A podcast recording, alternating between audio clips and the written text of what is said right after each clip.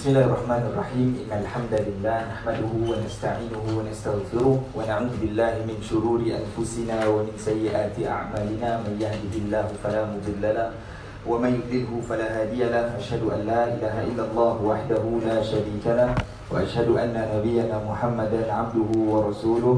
اللهم صل على نبينا محمد وعلى آله وصحبه وسلم تسليما كثيرا. أما بعد Assalamualaikum warahmatullahi wabarakatuh. Alhamdulillah. Assalamualaikum. Ini ada buku tak? Ada. Baik.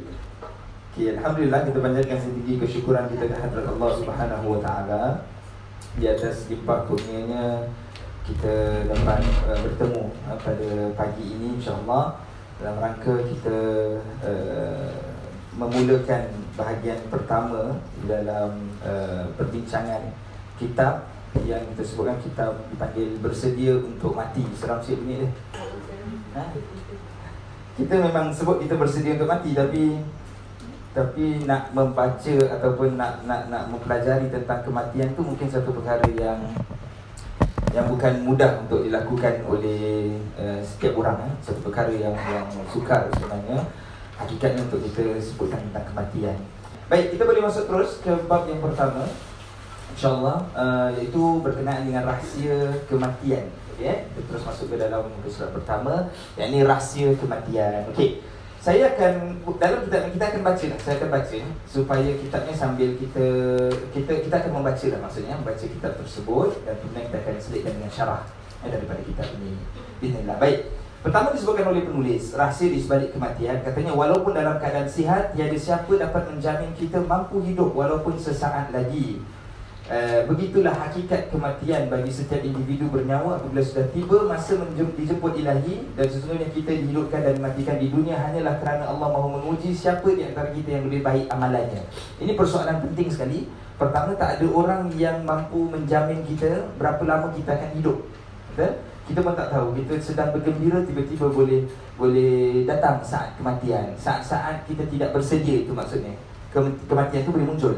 Jadi ini yang dimaksudkan bahawa tidak ada siapa yang dapat menjangka bila dia dijemput. Tapi tujuannya apa? Ha, ada banyak tujuan yang kita akan lihat sepanjang pengajian kita ini tujuan atau kurang-kurangnya beberapa bab pertama ni. Tujuan diciptakan kematian. Sebab kalau Allah Subhanahu Wa Taala mahu Allah dah cipta syurga Buktinya Nabi Adam sudah pernah berada di syurga Hidup di syurga. Kemudian dikeluarkan daripada syurga.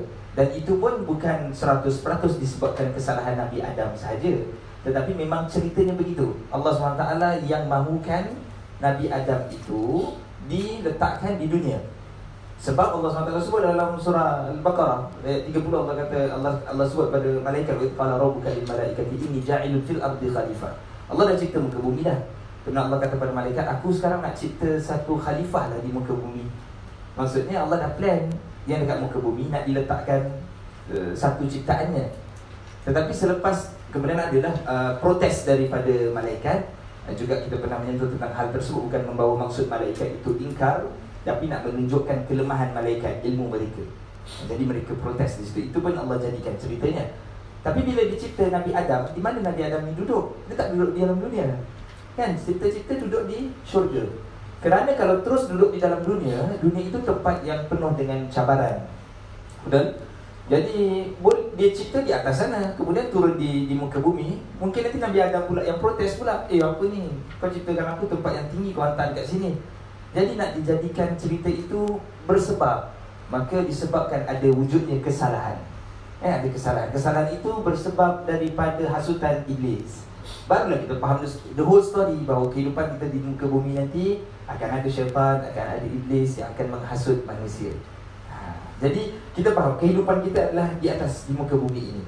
Dan bila ditanya kenapa ada kehidupan begini, tidak kehidupan di syurga, kata Allah allazi khalaqal mauta dalam surah Al-Mulk. Setelah Allah sebutkan tabarakalladzi biyadihil mulk, Allah sebutkan tentang dirinya kan yang penuh dengan kebesaran dan seumpamanya Allah sebut allazi dialah juga yang khalaqal mauta wal hayata yang menciptakan kematian dan juga menciptakan kehidupan. Cipta Allah SWT yang buat ni kematian.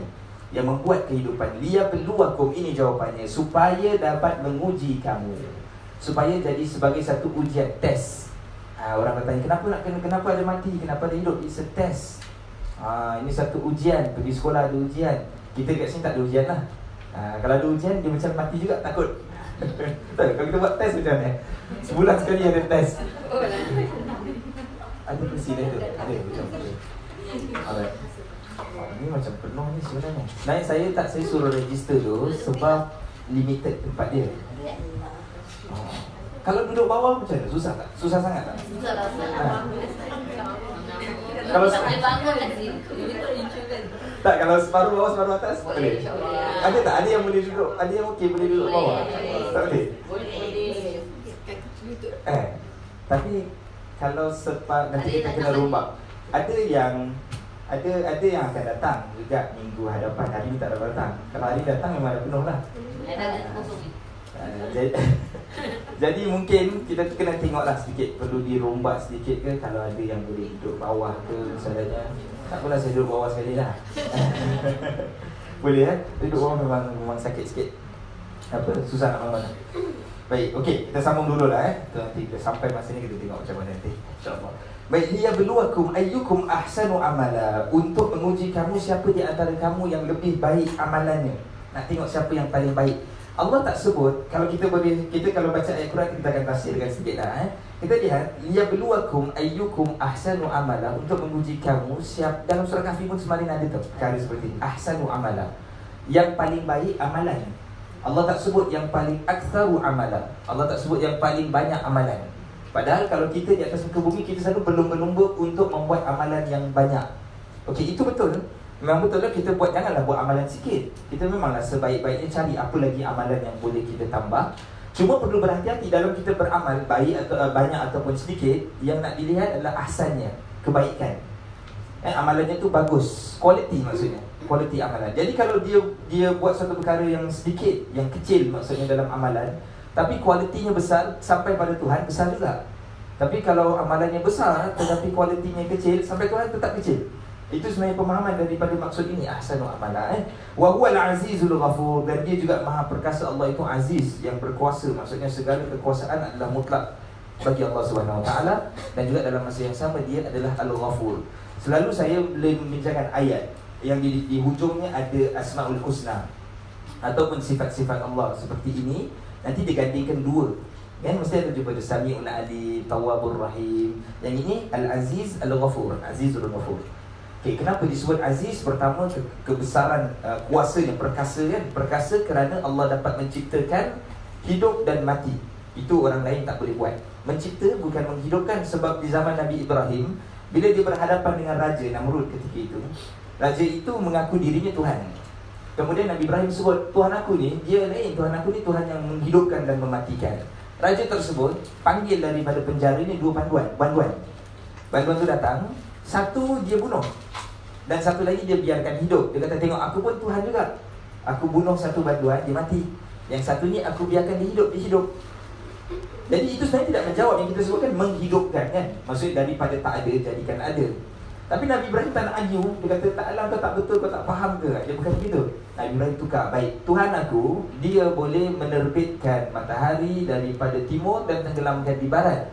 Cuba kau buat sebaliknya Kan Allah tutup ayat tersebut Fabuhitan ladhi kafar Maka terdiamlah orang yang kufur itu. Raja tersebut pun terdiam Terduduk. Ah, ah, Macam mana nak buat benda ni?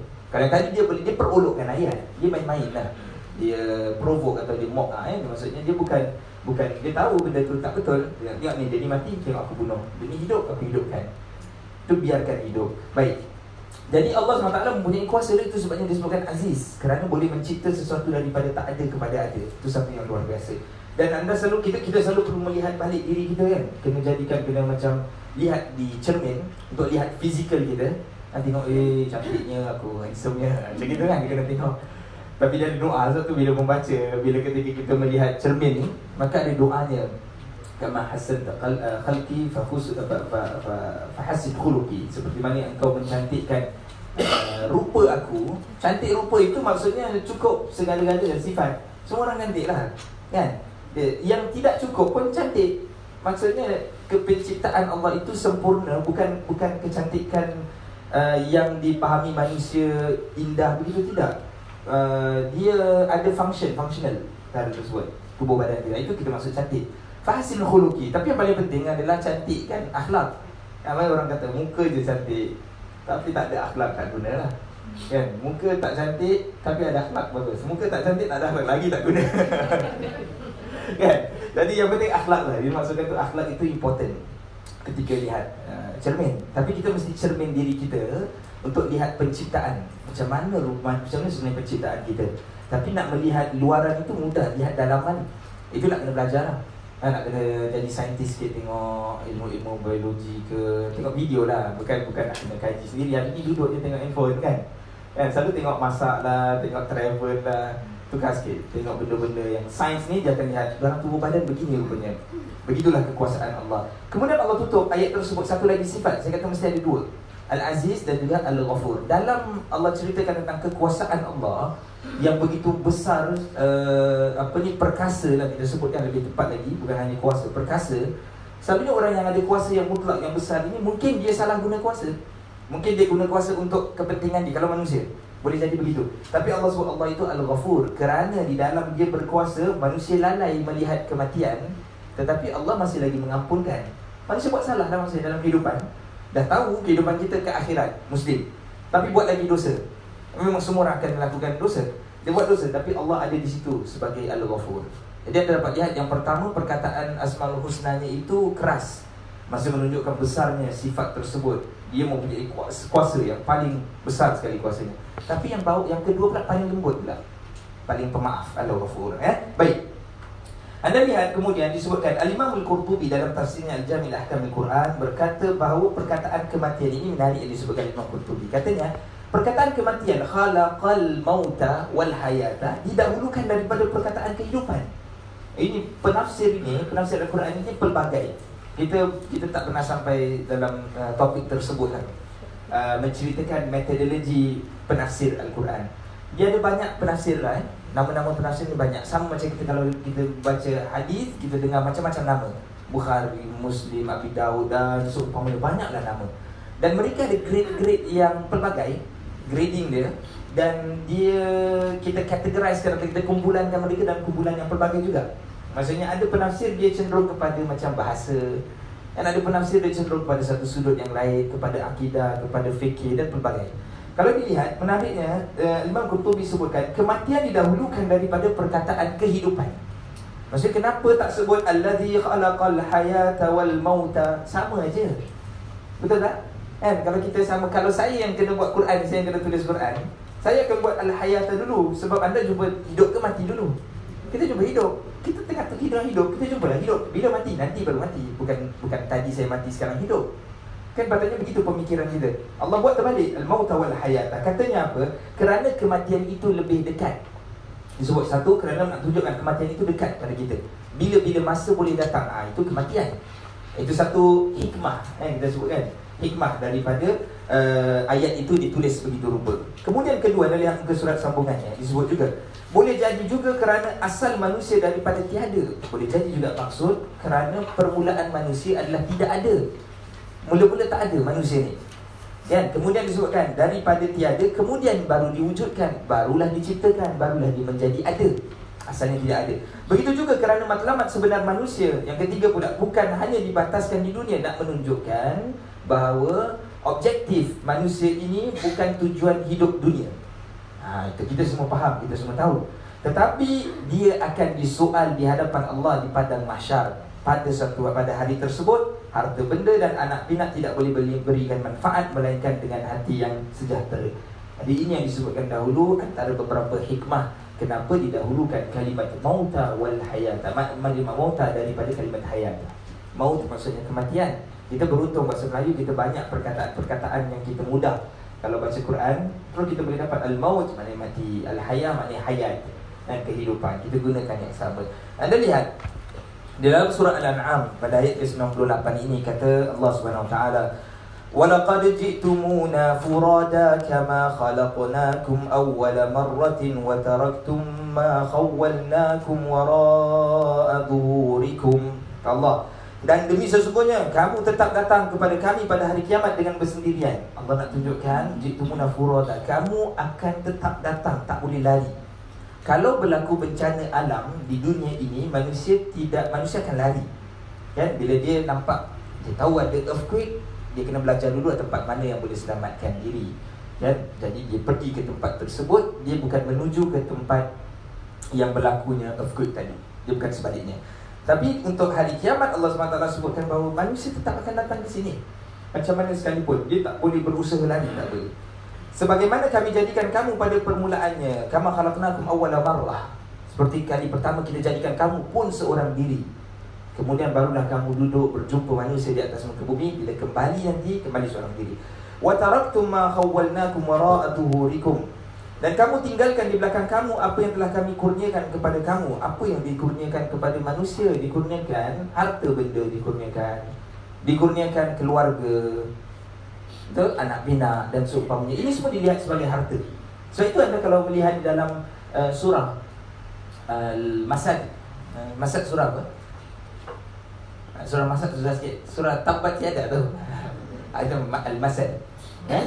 Tabat yada Abi Lahabin wa tab Kata Allah Subhanahu Taala telah celakalah kedua-dua tangan Abu Lahab. Abu Lahab ini pak cik Rasul sallallahu alaihi wasallam. Dia banyak uh, apa menghalang dakwah-dakwah Rasul. Bahkan ayat ini diturunkan ketika satu masa Nabi SAW naik ke sebuah bukit.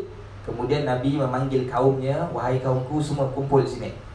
Kaumnya pun datang. Kaumnya masuk Bani Hashim Itu kampung je lah orang kampung datang Termasuklah Abu uh, Apa uh, Apa nama dia? Tadi?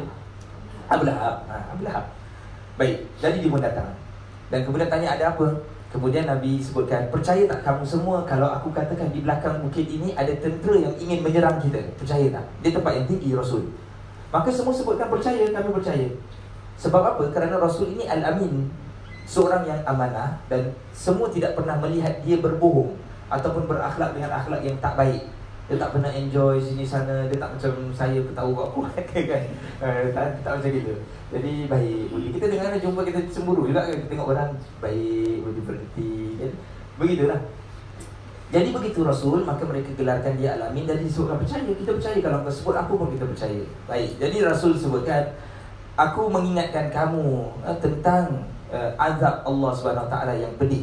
Maksudnya ada kehidupan di akhirat. Sebelumnya Rasul dah dakwah lah. Jadi dia on off dengar tidak suka tak suka. Tapi kali ini dia ulang lagi.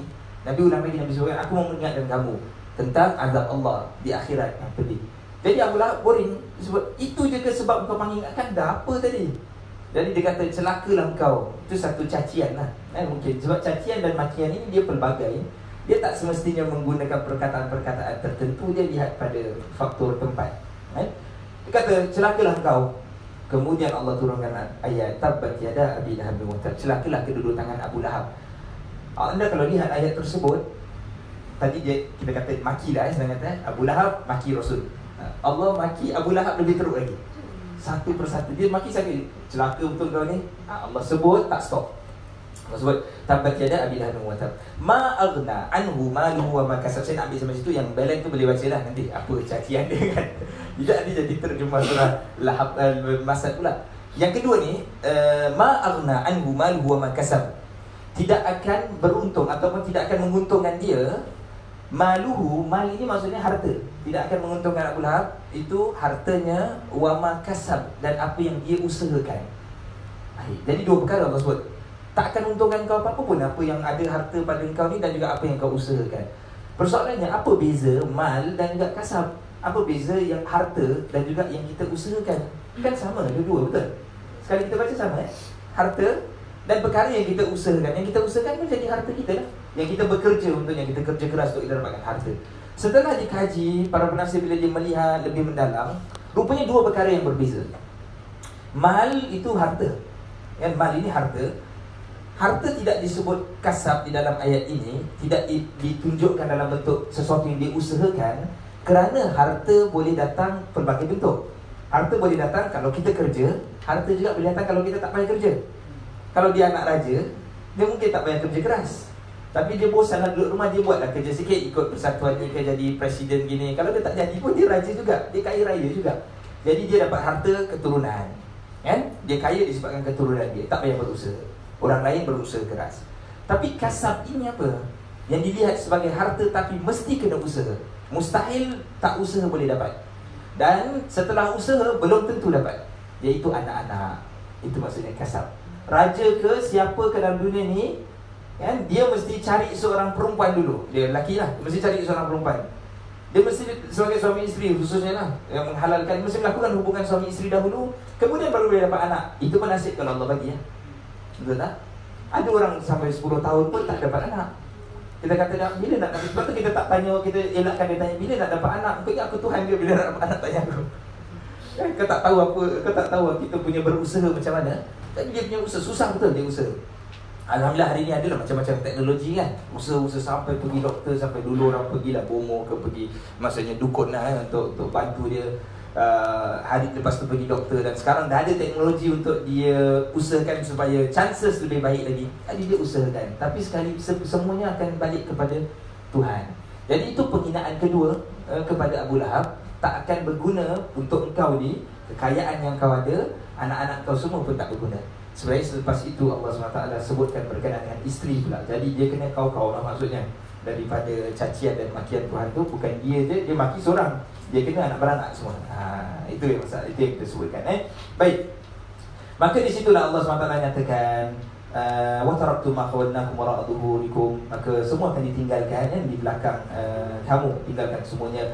Wa ma nara ma'akum syufa'a'ukum alladhina za'amtum annahum fikum syuraka kemudian apa kata Allah SWT dan kamu uh, uh, apa lagi dan kamu tinggalkan di belakang kamu apabila kami kurniakan dan kami tidak melihat beserta kamu penolong-penolong. Wa ma nara ma'akum syufa'a. Allah tak nampak ada penolong-penolong pun yang bersama dengan kamu. Sebab di dunia kita ada banyak members. Ha, kan? Dia macam gangster kan? Dia ramai-ramai dia okey lah. Ha, Dia seorang dia baik je. Kan? Seorang dia sopan je. Kan? Sebab tak hari ni kita macam kurang sikit lah nampak kan? Muslim dulu-dulu macam banyak. Sekarang orang pun dah, dah habis dah zaman ni dah Orang semua sibuk nak kerja duit kan? Kau sibuk nak buat benda ni lagi tak payah Ha, tapi kalau dulu-dulu nampak oh, macam cool lah dia ni dia, dia join orang ni, dia join dia ada kawan banyak sekarang tak ada kawan tak kawan. Yang penting aku boleh makan macam kita. Dan jadi begitu kita sebutkan wa man nara ma'akum syufa'a. Syufa'a hukum tak ada yang kamu anggap dan sifatkan bahawa mereka itulah sekutu-sekutu Allah. Siapa itu maksudnya adalah berhala-berhala sebenarnya kalau melihat kepada ayat ini dari sudut orang-orang jahiliyah mereka melihat penolonglah syufa'a itu berhala mereka itu sebagai pembantu mereka yang dapat selamatkan mereka dalam kehidupan dunia dan itu menjadi sekutu bagi Allah. Syuraka syirik. Kan? Itu dipanggil syirik. Dia mensyirikkan Allah dengan berhala tersebut. Laqad taqatta'a bainakum wa dhalla 'ankum ma kuntum taz'umun. Demi sesungguhnya telah putuslah perhubungan antara kamu dengan mereka dan hilang lenyaplah daripada kamu apa yang dahulu kamu anggap dan sifatkan yang ini boleh memberi faedah jadi di atas muka bumi ini macam mana sekalipun kita perlu melihat bahawa akhirnya kehidupan itu akan sendiri. Dan itu yang maksudnya daripada ayat ini. Jadi begitu Allah katakan di dalam surah Al-An'am pada ayat ke-94 kemudian penulis menyambung kematian itu adalah suatu yang pasti dan kematian itu bukan hanya hadir kepada mereka yang sudah berusia. Sebahagian orang dia faham okey saya berusia lah nanti ber, uh, taubat yang disebut kan? Uh, buat apa nak taubat sekarang? Nanti dah tua baru taubat. Dan masalahnya dia dia tahu ke tidak dia tua satu pertama dia tahu tak dia akan sampai masa tua nanti. Kan? Dan kemudian kedua saya lihat manusia ni bila yang dia rasa dia tua? Masalahnya. Saya 34 34 34 tu tu muda? Muda. Ha, Muda kan Oh Alhamdulillah. Jadi jauh sikit rasa daripada mati kan Tapi kita tetap rasa yang Maksudnya kita akan kita kita punya kita susah nak rasa kita tua tau. Saya personally saya rasa yang saya okay, saya muda. Nanti ada orang umur 50, dia tahu juga yang dia tu makin berumur. Tapi dia rasa masih okey lah. Muda lah, banyak lah benda boleh buat, boleh kerja.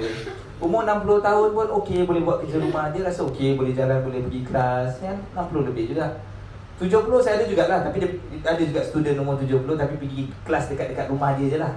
Boleh. Nanti bila ni rasa tua ni 80 tahun bila, Sampai bila dah tak kuat baru dia Eh alamak dah tak boleh jalan.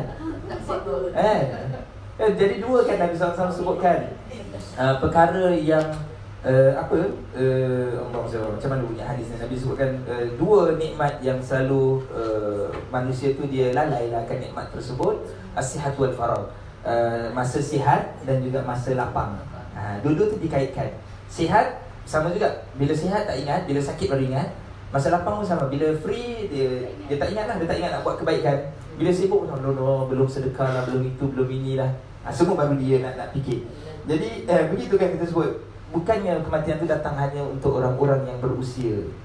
Uh, Dia datang untuk Siapa-siapa pun. Dan kita faham perkara tersebut sebagai Muslim. Dan kematian itu berlaku pada bila-bila masa Kepada makhluk yang bernyawa Seperti dalam surah Ali Imran Allah SWT sebutkan Ini masyur ayatnya. Bila menghantar jenazah Nanti tukang baca talqin itu Dia akan Kita pernah dengar orang baca talqin kan? Benar eh? Orang baca talqin ni dia Okey lah talqin itu dia Lama perselisihan berbeza pendapat eh, Terhadap sama ada perkara tersebut Satu sunnah ataupun tidak. Uh, Maksudnya satu yang dibuat ataupun tidak. Tapi kita melihat dia macam Dia bawa sikit, dia minor sikit lah. Maksudnya dia peringatan lah Secara umum dia bertutup peringatan. Cuma dalam memberi peringatan ni Dia kena beri peringatan tu macam Sungguh-sungguh sikit. Kalau biasa-biasa tak payah ingatkan lah kan? Saya banyak kali jumpa dengan orang baca talqin ni Dia hafal skrip lah. Dia baca hafal skrip. Sama juga macam seorang qadi eh? eh Dia akan ada khutbah nikah Yang betul-betul, yang bagus. Dia khutbah nikah itu dia pelbagai. Dia ikut kesesuaian, dia akan tengok environment dia. Dia memang ada about 80% pusing-pusing benda yang sama juga dia akan sebut. Tapi ada beberapa perkara yang dia akan tambah dia akan lihat keadaan macam mana ni masuk rumah dah macam eh, ini kongsi gelapnya rumah ni. Eh, boleh macam-macam macam gitu. Kan dia, dia masuk rumah. Macam ni seram ni. Ini ada perjumpaan apa ni? Tak macam orang nak nikah pun ada. Ada yang baik. Kalau baik dia ingatkan benda lain kan. Kalau yang ini ingatkan cara lain dengan cara hikmah berubah.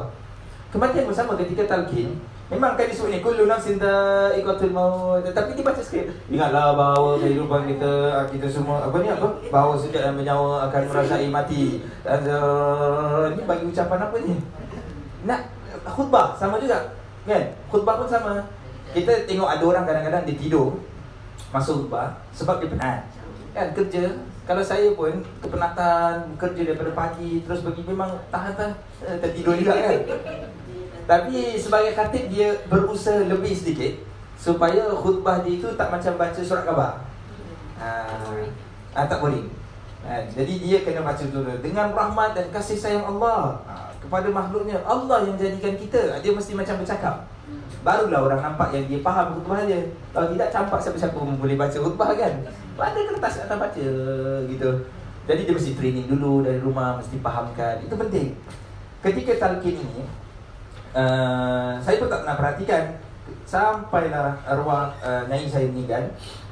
Ketika itu dia dia meninggal ni. Sebelum tu arwah nyai dia dia seorang imam di masjid uh, Syakirin. Imam nama lah. Dan dia juga uh, seorang tukang uruskan jenazah. Uh, tapi kita semua tak ikut jejak langkah dia lah cucu-cucu tak ikut. Uh, belum sempat nak ikut takut mungkin akan datang ke saya jadi tukang mandi jenazah. uh, anak dia uh, uh, pun tak adalah. Tapi dia bukan dia bukan bukan syarikat kan bukan syarikat dia. Dia maksudnya apa? Dia macam kontrak dia freelance. Lah bukan freelance lah. dia dia dipanggil dia sebagai tukang mandi jenazahnya bekerja dengan syarikat lah macam gitu. Kan tapi anaknya perempuan makcik saya seorang ikut ikut serta sebagai mesti ada lelaki mesti ada perempuan kan? Uh, yang menjadikan jenazah perempuan lah, tu anak dia makcik saya. Jadi ketika nyai ni meninggal urusan jenazah itu semua kita yang buat family daripada mandikan daripada siapkan peralatan apa semua kita tukang mandi jenazah ini daripada jamiah dia bersedia dengan jamiah dahulu. Dia cuma datang untuk ambil dan bawa je gitu. Pengesahan doktor itu je lah. Uh, korek lubang kubur buatkan dia punya apa dapatkan permit lah apa. Itu semua dia orang lah. Jadi kita buat. Ketika itu saya dapat wah bagus lah. Sampailah ketika talqin oh, nak kena talqin juga ni. Dia bagi pada abang saya lah kan. Uh, jadi dibacakan talqin. Ketika dibacakan talqin itu ketika kali pertama saya melihat ah, ini sih betul-betul talqin. Selama ini saya pun tak pernah perhatikan asal nak nak talqin apa kan. Kali itu betul sebab dia bercakap dengan kita. Dia tengah bercakap dengan kita pasal ni family lah. Dia cakap Ki yang meninggal ni ini adalah nyanyi kita ingat balik dulu dah berapa banyak dia buat baik pada kita bercakap. Masa tu padahal tengah hujan lebat. Lebat bukan hujan gerimis tau. Habis pasal aku yuk. Saya dengan sungguh saya malah mak siap sebab aku ni rosak pula dalam baju rosak habis. Basah kuyup tapi dia terus dekat talqin macam-macam macam gitu. Sampailah habis. Dan kemudian setelah itu baru saya buka mata saya lihat. Ada banyak kali saya jumpa ada orang yang ahli keluarga meninggal. Kebetulan anaknya yang baca dengan talqin memang different. Berbeza. Tapi itu bukan menjadi penyebab kepada pengurus jenazah sebab tak kenal. Jadi ah, kita lebih kurang dia tak boleh. Dia mesti create. Saya pun boleh buat. Alam kau panggil aku baca khutbah. Aku tahu lepas baca berapa duit sudah. Tak boleh. Mesti sungguh-sungguh nak sampaikan message. Boleh? Jadi sampai sama juga kullu nafsin dha'iqatul maut. Jangan main baca je setiap yang bernyawa itu pasti merasai kematian itu semua orang tahu. Tapi dia mesti menghayati perkara tersebut. Baik, jadi di sini penulis sebut itu set track saya lah eh. Jadi kita sebut dengan rahmat dan kasih sayang Allah kepada makhluknya, Allah menjadikan kematian itu sesuatu yang rahsia. Nah, sekarang kita bertanya, kenapa uh, sesuatu uh, kematian itu menjadi satu rahsia? Belum kita belum menjawab lagi, tapi kita lihat ini adalah rahmah dan juga kasih sayang Allah Subhanahu Wa Taala. Sebab apa? Tidak seorang pun pertama sekali boleh mengetahui tarikh dan saat kematiannya. Tak ada orang tahu. Baik. Jadi siapa pun yang boleh menjangka bila mereka mati ini secara umum saja dahulu eh. Kita lihat majoriti manusia tak tahu bila dia akan meninggal dunia. Ada sebahagian yang uh, yang yang yang doktor beritahu lah maksudnya. Tapi juga tidak pasti bila ada sebahagian yang dihukum dengan hukuman mati kemudian dia tahulah bila dia akan menerima hukuman tersebut kebiasaannya mati tapi boleh jadi juga tak mati. Kalau Allah takdirkan tidak. Boleh jadikan macam-macam possibility. Takkan kita 100% confirm taklah dia kena gantung tali tu kuat. Bolehlah jadi tali tu putus tetapi mereka pastikan tali tu tak putus. Sebab itu memang syaratnya. Tali tu ditukar diganti dicek sebab nak pastikan tapi kita sebut bukan 100% tak ada benda yang 100% semua atas izin Allah Subhanahu wa taala baik jadi uh, nanti ada satu kisah tentang hal tersebut jadi siapa yang boleh menjangka bila mereka akan mati tidak ada siapa pun mengetahui di mana dia akan dikebumikan kelak tak orang tahu duduk-duduk di Singapura meninggal di Mekah misalnya. Kuburan dekat sana. Dan, dan di tempat tu tak tahu. Ada orang kematiannya di tengah lautan, eh, karam kapalnya. Jangan kata kubur kat mana, dia pun kita tak jumpa kat mana. Kan pelbagai keadaan-keadaan manusia. Ada orang hilang saya baca uh, dah lama, ada beberapa bulan lepas ada orang di lari di uh, Malaysia. Uh, seorang pemuda lah daripada Malaysia join lari ni dekat dekat Perak. Yang kemudian dihilang saya ingat macam sampai hari ni. Saya macam cari saya cari latest tak ada uh, belum jumpa lagi sampai hari ni. Dan setelah itu bila makin lama tak jumpa ni spekulasi makin banyak kan. Kemudian ada yang pengunjung daripada island lah rasanya ke Norway ke island budak dia anak istimewa meninggal juga kan dia hilang tapi lebih dekat 10 hari jumpa jumpa lepas tu dia meninggal jadi ini kita tak tahu kan di mana dia datang holiday dan datang baru satu hari masuk uh, chalet ataupun resort tadi besok hilang. Jadi kita tak tahulah ini uh, perkara tersebut bila dan di mana dikuburkan. Sama ada mereka bersedia ataupun bersembunyi. Ha, itu paling penting. Baik, kalau tak tahu, adakah kamu bersedia? Okey, kalau sedia apa kamu buat? Sembunyi. Kalau sembunyi di mana sekalipun kematian itu akan datang, Allah dah sebutkan dahulu. Aina ma takunu yudrikumul maut. Walau kuntum fi buruji musyayyada. Di mana saja kamu berada kematian itu akan mendapatkan kamu yudrikumul maut. Ini saya masuk sikit eh. Di mana kamu berada, kematian itu yudrikkum maksudnya adraka maksudnya tahu. Kematian itu tahu kau kat mana. Kita kan usaha sembunyi. Tujuan seseorang bersembunyi adalah supaya orang tak tahu dia ada di mana. Itu tujuan kita bersembunyi. Tapi Allah gunakan kalimat adraka maksudnya kau sembunyilah. Mati tahu kau kat mana. Allah tak sebut Allah tahu eh. Sebab itu kita mafhum. Yang kita Allah Allah gunakan uh, apa ni cipta ini kematian Allah. Kematian pun tahu kau kat mana. Yudrikumul maut. Walau kuntum walaupun kamu fi buruji musyayyada walaupun kamu berada di dalam atau bersembunyi di menara yang kukuh yang tinggi yang kuat. Ada orang dia tak nak mati dia, dia buat satu menara yang kuat. Kita pun ada shelter. Itu lain bukan maksud kita tak nak elak daripada kematian. Kita ada baru semalam saya jalan dengan saya. Saya tengok MRT tu ada triangle kalau kuning dia tulis shelter. Ha, saya tanya saya, oh rupanya MRT baru saya tahu lah Rupanya MRT itu shelter juga ya Maksudnya kalau berlaku peperangan, ada bom apa Boleh masuk kan Bukan MRT-nya, masuk dekat stesen Stesen bawah tanah tu Oh jadi shelter rupanya Saya dulu tahu shelter yang dekat HDB block tu ada kan Nah itu yang kedai tu Ataupun store rumah baru pun kata bom shelter juga. Tapi itu bukan tujuannya nak selamatkan daripada musyayadah. Itu menyelamatkan diri, itu mesti. Takkan bila ada peperangan Oh kita pergi depan Biar bom jatuh atas kita. Taklah Kita sembunyikan diri. Tapi ini lain. Orang yang lari daripada kematian. Dia berusaha untuk buat sesuatu. Sama Ini semua Ini semua adalah satu perkara yang Kita lihat tu Perbandingan saja. Boleh jadi Ada orang dia Buat macam-macam Ubah muka dia Supaya nampak muda Jadi dia tak mati. Dan jadi jauh daripada kematian. Apa dia apa? Buat plastik surgery. Jangan buat lah plastik surgery tu. Banyak saya nampak Makin buruk pun ada Jadi kesian. Kan? Kan kata nampak artis ni Ya tersilap kan tak tahu macam mana buat. Habis salah. Yang dulu tu cantik betul. Okey lah. Sekali tukar jadi jadi hantu. Jadi macam seram lah kita tengok. Sebab bohong sangat ketat muka dia. Macam tak boleh bercakap-cakap pun. Ha? Ah, botox lah. Apa lah tak tahu lah saya. Dia cucuk tadi cucuk sini. Jadi tak payah lah. Kalau dia nak pakai yang krim-krim muka Elak wrinkle tu sikit-sikit boleh lah. Eh, Takkan 80 tahun pun boleh. Boleh lah kalau pakai teknologi mungkin boleh. Tapi tak senonoh nanti muka dia. Jadi tak apa biarkan dia okay Original is always the best InsyaAllah. Okay Baik. Kita masuk ke bab seterusnya. Sambungan. Bukan bab yang sama tapi perbincangan sambungannya boleh. Pukul berapa ni? Saya tak sejam. Ah, okay. boleh kita ambil satu bahagian insya-Allah. Kisah pemuda beriman yang tidak mati melainkan pada waktu yang ditentukan. Ini yang tadi saya sebutkan. Memang kematian adalah satu rahsia Allah Subhanahu Wa Taala. Tidak ada orang tahu bila dia meninggal dunia. Maksudnya kalau dah sampai saatnya pun mati ke tidak? Dalam arti kata lain kadang-kadang kita lihat ada orang misalnya dia bertemu dengan kecelakaan tapi tapi sebenarnya masih hidup lagi dan masih teruskan kehidupan.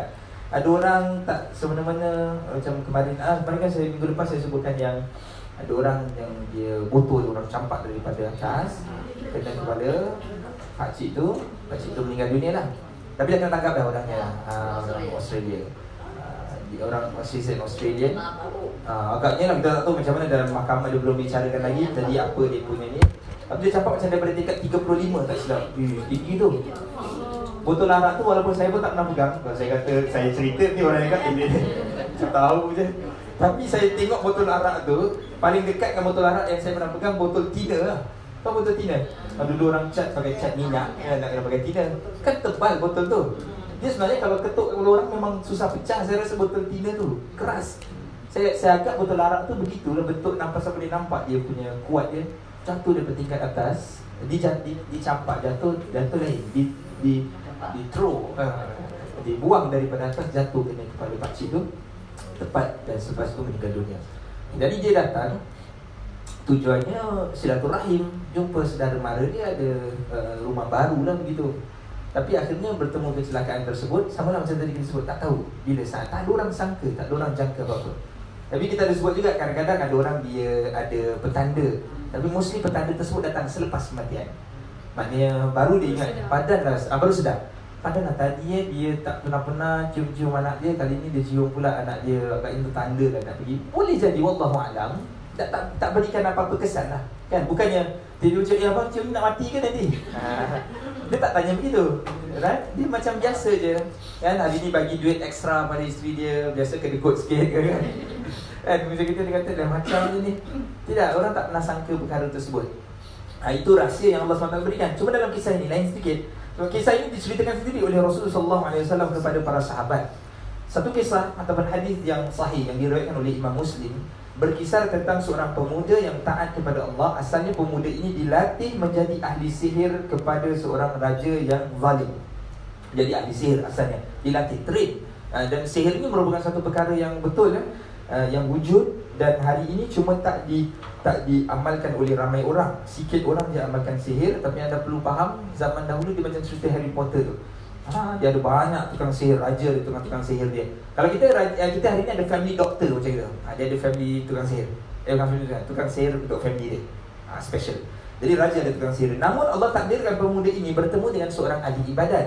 Dalam perjalanan kehidupan dia bertemu dengan orang yang ahli ibadat dan pemuda ini akhirnya beriman dan menjadi hamba yang soleh. Jadi ini semua ketentuan Allah SWT nak tukar, dia tukar. Daripada orang yang paling buat kesalahan, sihir itu satu perkara yang sab'u mubiqat kata Rasul sallallahu alaihi wasallam. Tujuh perkara yang membinasakan. Syirik satu. Sihir satu. Membunuh jiwa maksudnya membunuh diri dan ber, uh, uh, membunuh diri apa lagi? Uh, dan pelbagai lagi. Beberapa. Tujuh eh. Perkara eh kita sebutkan. Baik, kelebihan yang dimiliki okey baik. Apa kelebihan pemuda ini? Adalah dalam mengubati pelbagai jenis penyakit atas bantuan Allah SWT. Sama macam doktor, ada doktor bagus kadang-kadang kita minta second opinion, hospital ni bagus sikit. Dalam negara yang yang yang apa kita sebut yang moden seperti Singapura sekalipun, orang sampai pergi ke 2 3 hospital kan untuk dapat pandangan kedua. Kan seolah-olah hospital yang pertama tu macam tak berapa sangat macam gitu. Padahal negara dah cukup. Macam mana pula kalau negara yang sedikit mundur? Kan? Tapi ini disebutkan bahawa dia boleh mengubati pelbagai penyakit. Nama pemuda itu semakin terkenal akhirnya dan telah ramai pesakit yang berjaya diubatinya atas nama Allah Ta'ala dan perbuatan ini nyata mengundang kemurkaan raja sebab dia mengubat, dia ubat-ubat juga tapi dalam masa yang sama dia beriman. Jadi dia bila mengubat sesuatu macam selalu saya sebutkan kadang-kadang saya duduk dia di masjid kalau jadi imam tak pasal-pasal ada orang datang. Dia bawa satu botol air minta air kan. Dia suruh kita bacakan apalah macam-macam sebab lah sakit pun ada kadang anak dia nak exam kan? Saya kalau anak exam ni belajar je lah kan? Tapi okey lah kita okey saya ambil. Tapi nanti saya kena ingatkan dia. Saya kena ingatkan bahawa Saya takut kita tak kenal dia siapa. Saya takut dia cuma Dia menganggap kita ni macam dukun lah. Dia kata ini nak exam ni. Okay, Dia dah belajar Dia kata anak saya dah belajar. Tapi saya nak dapat tambah ada sikit power Yang orang lain tak boleh dapat. Pergi masjid Jumpa imam Minta doa Kasih anak dia. Okay, Kita tak tak kata perkara itu salah. Dia macam uh, Macam semacam Kalau macam rupiah lah Kalau satu satu cara yang lain tu Kalau dalam sakit tu kita sebut rupiah boleh perkara tu okey. Cuma perlu berhati-hati jangan dia sampai salah anggap bahawasanya yang menjadikan anaknya itu lulus atau sihat adalah air tersebut. Ha, jadi itu kena didik. Dan kedua saya bagi tahu, ini cuma satu usaha saja. Betul? Dan kita pun membaca ayat-ayat Al-Quran uh, untuk kita kita mengharap pada Allah. Dan itu satu doa saya sebut.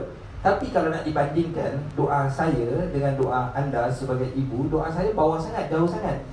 Sebabnya apa? Kerana bila disuruh saya doakan anak dia. Doa ni syarat dia mesti ada ikhlas. Ya? Ada ikhlas. Macam mana pun saya usaha untuk ikhlas, saya tak boleh bayangkan anak dia tu siapa. Kalau saya dia kasih gambar pun macam bohong tu, ni gambar anak saya. saya tengok gambar pun saya tak boleh feeling ini siapa sebenarnya? Apa kaitan dia dengan aku? Tak dapat perasaan sungguh-sungguh tak ada. Cuba kalau anak sendiri yang exam kan kita yang risau kan sekarang kan anak exam biasa je okey biasa tapi mak yang risau kan? Jadi mak pun berdoa. Anak dia sedar tengah tidur ngorok tengah tidur mak dia bangun malam-malam tahajud main nangis. Baca doa ya Allah ya Allah kau mudahkanlah urusan aku. Janganlah sampai dia masuk exam dia blur. Dia cakap betul-betul dengan Tuhan ni. Cakap pakai bahasa dia kata mengalir air mata dia. Anda ingat saya boleh buat macam itu ke kan? Tak boleh lah. Ya Allah kau pemudahkanlah urusan makcik ni. Tak ada sebenarnya Allah kesian anak dia. Tak ada. Tak dapat. Sakit pun saya takkan susah nak dapat perasaan itu. Kecuali yang sakit tu misal kawan anak. Eh, kawan Ya, anak punya eh kawan saya punya anak. kawan saya punya anak misalnya, saya kenal dia jadi ada perasaan sikit. Anak dia pun saya jumpa daripada saya pergi masa lahir. Jadi bila sakit kita ada rasa feeling sikit. Anak saudara kita feeling lebih lagi. Dan tapi kalau anak orang lain susah. Jadi saya kata yang paling penting doa dia tu mesti kuat yang ini tambah-tambah. Ha, ini sebagai tambahan. Baik. Seterusnya kita lihat raja pada ketika itu menitahkan agar hukuman bunuh dilaksanakan lalu pemuda itu dibawa ke gunung untuk dicampak daripada atas. Wah, nak jadikan hukum bunuh kerana kesalahan dia mungkin besar. Susah nak bunuh dia ni. Bukan bukan pakai pedang je cocok mati, mati senang penggal kepala. Susah susah bawa sampai di atas gunung. Supaya dia campak dari atas supaya menjadikan teladan lah, itibar kepada semua. Ah ini kita tak suka orang ni. Tapi nak sampai di atas Namun yang sebaliknya berlaku apabila pengawal raja itu yang terbunuh Maksudnya yang mati. Bukan dia dibunuh tidak. Raja uh, pengawal raja ini sampai ajal dia. Tukang bawa nak pergi bunuh dia ni Dia last last dia yang mati. Allah tarik nyawa dia. Akhirnya mereka yang mati. Kemudian tukar pula Apabila pemuda ini dibawa ke kapal untuk Okey baik sekarang kita campak dia kat tengah lautan Tak ada life jacket tak ada apa semua Biar dia mati kat situ. Dia boleh berenang pun berapa lama dia nak berenang? Ha, Jadi akhirnya dia mati. Tapi tidak para pemuda itu dibawa di, di pemuda itu dibawa di kapal. Akhirnya pengirimnya pula yang mati. Mati. Ha, uh, apa uh, akhirnya karam dan dan dan, dan, dan dalam hadis bukan mati lemas lah. Tapi dia selamat. Dan akhirnya dia selamat. Malah pemuda ini selepas itu tak mati-mati. Akhirnya pemuda itu dengan berani dia datang semula bertemu dengan raja yang zalim tersebut. Dan pemuda itu beritahu kepada raja baik kau tak sangat bunuh aku. Boleh. Kau bunuh aku pakai anak panah je sudah tapi sebelum lepaskan anak panah itu Maka sebutlah nama Allah Bismillah. Macam kita pergi Macam kalau orang pergi berburu Dia lepaskan alatnya itu Dengan menyebut Bismillah. Lepaskan itu ah, Baru dia boleh mati. Dan nak tunjukkan kebesaran ya? Dan boleh sama Begitulah keajaiban dan rahsia kematian. Walaupun seorang itu memang Dalam hal ini Ini hadis yang diceritakan oleh Rasulullah SAW Pemuda tersebut mendapat ilham Daripada Allah SWT Tetapi saya pasti bahawa pemuda itu sendiri pun tak tahu Yang dia tak boleh mati Kan? Tapi setelah dua kali dia kata, "Eh, ni lain macam ni." Kan? Okey, baik kau nak bunuh sangat aku boleh, tapi mungkin caranya baca bismillah. Dan akhirnya memang betul. Eh, tapi kalau kita dengan orang Melayu pula dengan cerita dia akan anggap oh ini cerita luar biasa ni. Kita pergi cari mana tempat pemuda tu gunung dia. Kita bertapa kat gunung tersebut. Eh, mana laut dia? Air dia kita ambil, kita buat mandi tujuh hari tujuh malam. Kita buat gitu. Tak nak lah tak ada ini cuma cerita. Sebagus juga tak bilang kat mana pemuda ni. Kisah yang tak diberitahu. Baik. Jadi jadi satu rahsia kematian Walaupun seseorang itu cuba untuk dibunuh sekalipun Namun jika dia belum ditakdirkan untuk meninggal dunia Maka dia tetap dapat terus hidup Itu sebenarnya objektif yang kita nak lihat dalam kisah ini Orang berusaha untuk kasih untuk, untuk matikan dia Tapi tak mati Dalam sebuah hadis yang lain Nabi pernah menyebutkan Kalau semua orang di atas muka bumi ini Berusaha untuk memberikan kebaikan kepada kita Namun Allah tidak izinkan Kebaikan itu tak jadi Kalau semua orang baik Saya semua orang suka saya Semua orang nak bagi saya itu begini kalau Allah takdirkan tak bermanfaat Perkara itu tak jadi, dia tak jadi. Ataupun semua orang tak suka. Saya, Semua orang dendam pada saya. Tapi semua nak membahayakan saya Tapi Allah tak izinkan pun tak jadi juga. Dia akan selamat. Ha, Dia akan selamat. Kita nak makan, kita masukkan nasi dalam mulut sekali. Allah tak Allah takdirkan tak sampai Terjatuh pula. Nasi tersebut makanan tadi. Kan banyak kali kita ambil makan. Eh kalau mak terjatuh ke bawah Bolehlah ambil Kita boleh makan, bercuci ke boleh apa Tapi nak tunjukkan bahawa perkara tersebut tak sampai pada mulut kita. Padahal kita yang sungguh-sungguh buat. Kan? Kita yang berusaha. Baik. Saya ambil uh, Boleh lagi? Ada lagi Masa sikit? Betul boleh ni? Dah puluh belas saya, saya memang tak ada. Oh semua Saya jam tak ada Apa tak ada. Ini pun tak boleh tengok jam ni. Tengah rekod tak boleh tengok jam. Okey Apa Kita sambung lah. Boleh eh? Mengapa kematian itu dirahsiakan? Ah, Baik. Ini bagus ni soalan ni. Kenapa kematian itu dirahsiakan? Kenapa tak nak bagi tahu? Okey, awak lahir tulis dekat poster eh. Masa lahir bila? Pukul 1.20 minit pagi. 2 eh, hari bulan September di hospital ini Mati kat mana? Doktor pun dah tulis sekali. Doktor tahu lah contohnya. Ha, Macam mana kalau tak dirahsiakan pula? Mati uh, lagi 46 tahun, 36 saat 5, ha, gitu. Kita bagi tahu dekat mana, di mana kuburannya. Jadi ini dirahsiakan Sebabkan Allah Ta'ala merahsiakan kematian hambanya atas rahmat dan kasih sayang Rahmat dan kasih sayang Allah Selain sebagian daripada kasih sayang Allah Sebab apa? Kata penulis, mengapa disebut rahmat? Rahmat itu kasih sayang eh? Mengapa disebut rahmat? Okey, sesungguhnya Allah itu maha mengetahui katanya Allah mengetahui bagaimana dan di mana pengakhiran hidup kita Satu saja yang tahu Allah Subhanahu Taala. Tak ada siapa pun tahu Bila saat kematian tersebut Allah Ta'ala mau buktikan kepada kita Di mana uh, kita mana satu di antara kita yang beramal baik untuk syurga Dan mana satu di antara kita yang beramal Menyebabkan akhirnya terjerumus ke dalam neraka. Ya, Pertama kita lihat kenapa Allah Ta'ala beritahu kepada kita Supaya dapat nampak bukti Siapa yang beramal soleh Siapa yang tidak beramal soleh. Jadi bila berhadapan dengan Allah SWT Setidak-tidaknya dia boleh katakan kepada Allah sebab tak boleh katakan apa-apa kepada Allah. Sebab Allah kata aku dah bagi kau masa yang panjang dan kau pun tak tahu bila kematian kau. Dan jadi kau sebagai satu ujian engkau boleh berusaha. Dan kalau kau melakukan kesalahan engkau juga boleh minta pengampunan. Aku datang mengampun dan Allah suka kepada orang yang meminta pengampunan. Allah suka. Baik Allah Ta'ala mengetahui segalanya sebelum kita dilahirkan di dunia Allah telah mengetahui Seperti hadis di bawah ini Ini ada dalam hadis 40 uh, Yang ditulis atau dikumpulkan oleh Imam Nawawi Haddathana Rasulullah sallallahu alaihi wasallam wa huwa sadiqul masduq. Rasulullah sallallahu telah menceritakan kepada kami sedangkan beliau adalah orang yang benar yang telah dibenarkan kata-katanya tidak yang bohonglah itu maksud sadiqul masduq. Inna ahadakum uh, inna ahadakum kata Rasul yujma'u khalquhu fi batni ummihi 40 yawman nutfatan. Sesungguhnya bahawa seseorang daripada kamu dihimpunkan kejadiannya dalam perut ibunya selama 40 hari. Oh, dia tak tak tak, tak sebut tu. Nutfatan nutfatan itu uh, uh, berupa setitis air mani. Tak tulis situ eh? Tak ada. Nutfah, nutfah ini maksudnya maksudnya air mani. Kerana itulah daripada situ maka timbulnya akhirnya menjadi seorang anak kan. Tapi ini saya ambil sikit uh, tambahan sikit dalam Quran pun tulis nutfatan dalam hadis pun disebut nutfah. Nutfah ni one drop. Okay, nutfah tu satu drop. Titis, setitis, betul. Setitis, eh? Titis tu satu, satu sikit. Sedangkan kita tahu sifat air mani tersebut Dia tidak satu titis. Atau lebih mudah kita sebut nutfah ni Kalau bukan bercakap tentang setitis Dia lebih bersifat singular. Maksud sedikit, itu point dia.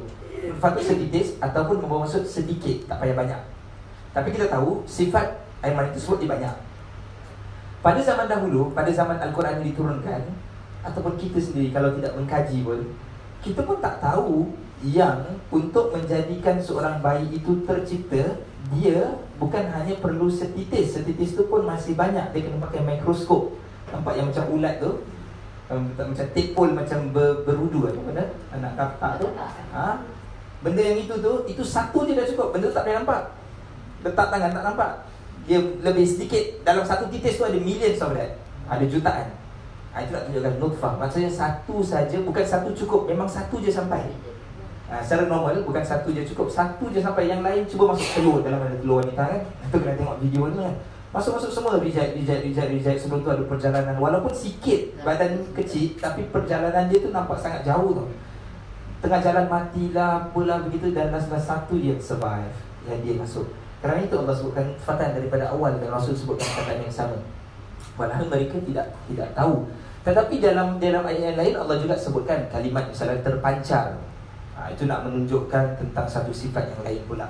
Perkataan ini very important lah dalam penggunaan hadis dan juga Al-Quran ya. Tapi pertama ni mungkin dia ketika kita membaca kitab, ha, kita perlu baca ha, perlu baca teliti juga. Ya, misalnya kadang-kadang ada yang terlepas lah. Saya ingat tak tulis betul tak bahawa seorang daripada kamu dihimpunkan kejadian dalam perut ibu kamu selama 40 hari.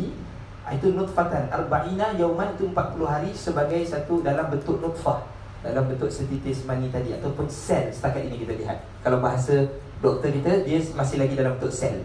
Barulah dia persenyawaan dengan telur Kemudian dia berkembang sedikit, sikit, sikit, sikit Thumma yakunu alaqatan mitla dhalik Kemudian dijadikan segumpal darah seumpamanya 40 hari lagi.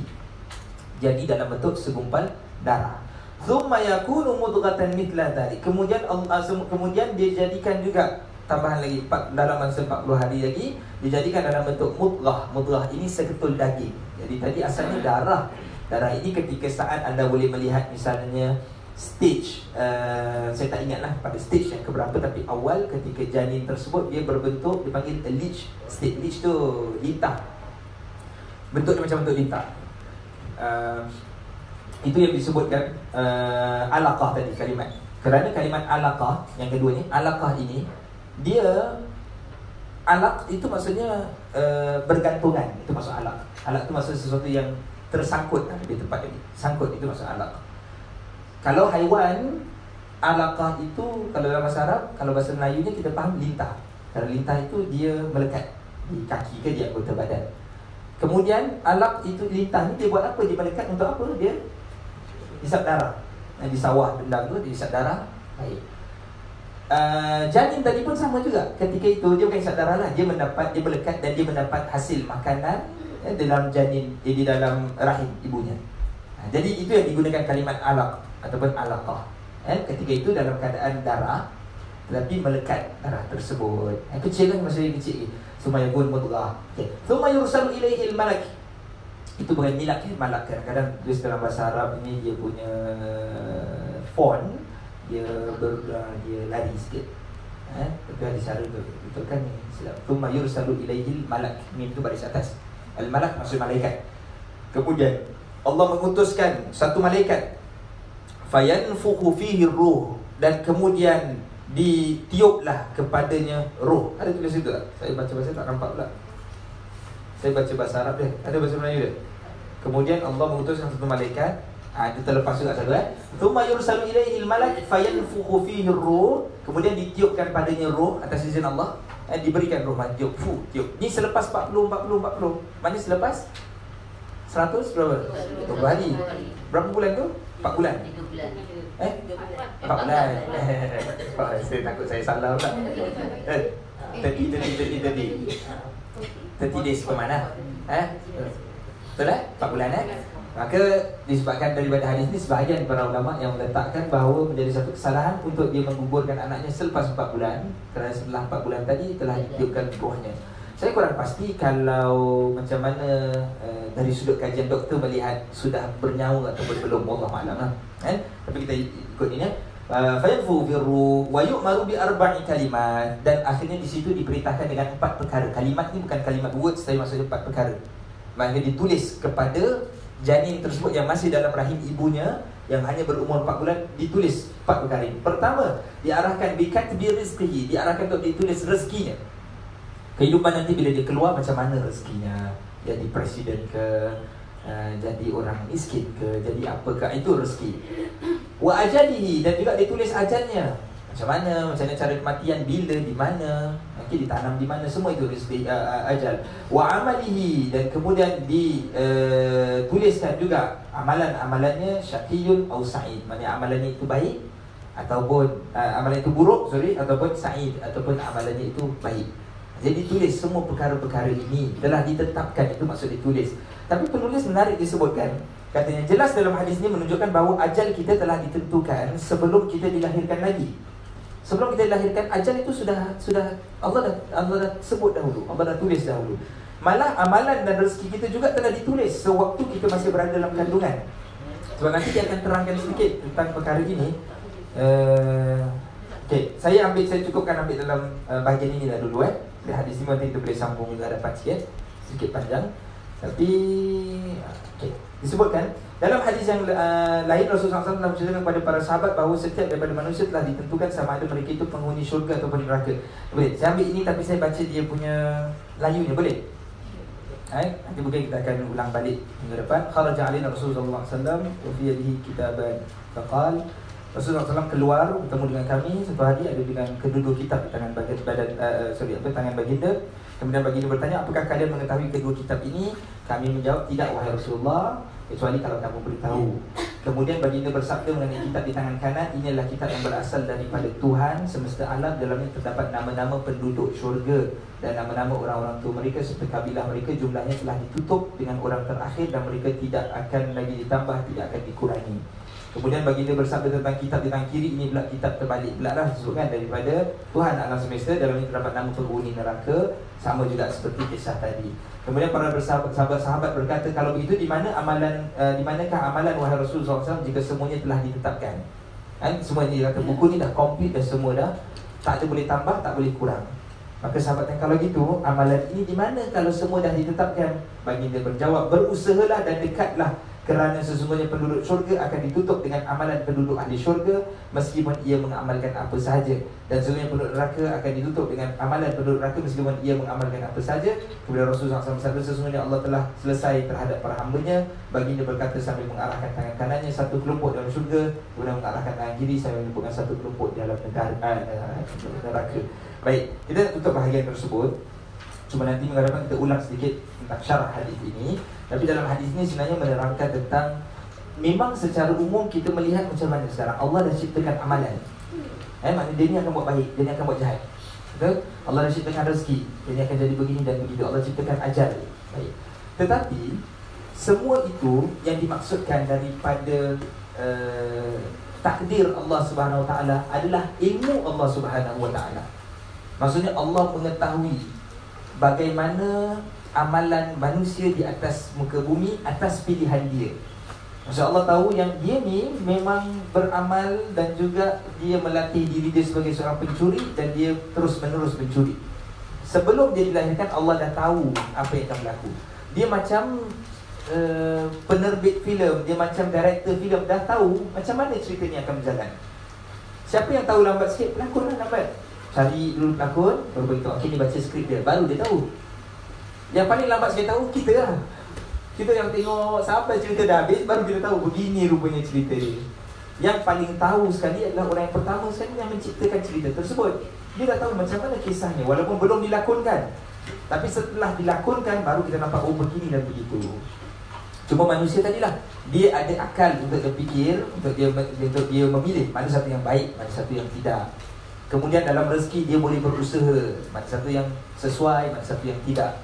Dan kemudian yang terakhir sekali adalah ajal. Dia akan berusaha untuk selamatkan dirinya Tapi semua tetap di dalam ketentuan Allah SWT Boleh? Okey, so kita tutup dahulu di situ hadis tersebut. InsyaAllah Minggu hadapan, Bismillah Kita akan sambung. Dia nak masuk bahagian Hidup dengan tenang tu dah last tu. Uh, Baru kita masuk dalam bab kedua. Boleh? Tak habis pula bab satu. InsyaAllah. Perlahan eh? Eh, nak MC dah bagi tahu dulu. MC nak bagi MC MC medical Medical leave lah eh? Tak sakit. InsyaAllah tak sakit. Okay, kita jumpa lagi. Ada soalan sebelum kita tutup? Soalan mati. Soalan berkenaan dengan kematian. Tak ada eh Okey, kalau gitu kita jumpa lagi minggu depan Bismillah. Kita jumpa lagi insyaAllah dalam kesempatan Kita dengan kafaratul majlis Subhanakallahumma bihamdika Ashadu an la ilaha illa anta Astaghfiruka wa atubu ilaik. Sallallahu ala nabina Muhammad Wa ala alihi wa sahbihi wa sallam. Tasliman kathir Alhamdulillah Terima kasih semua. Assalamualaikum warahmatullahi wabarakatuh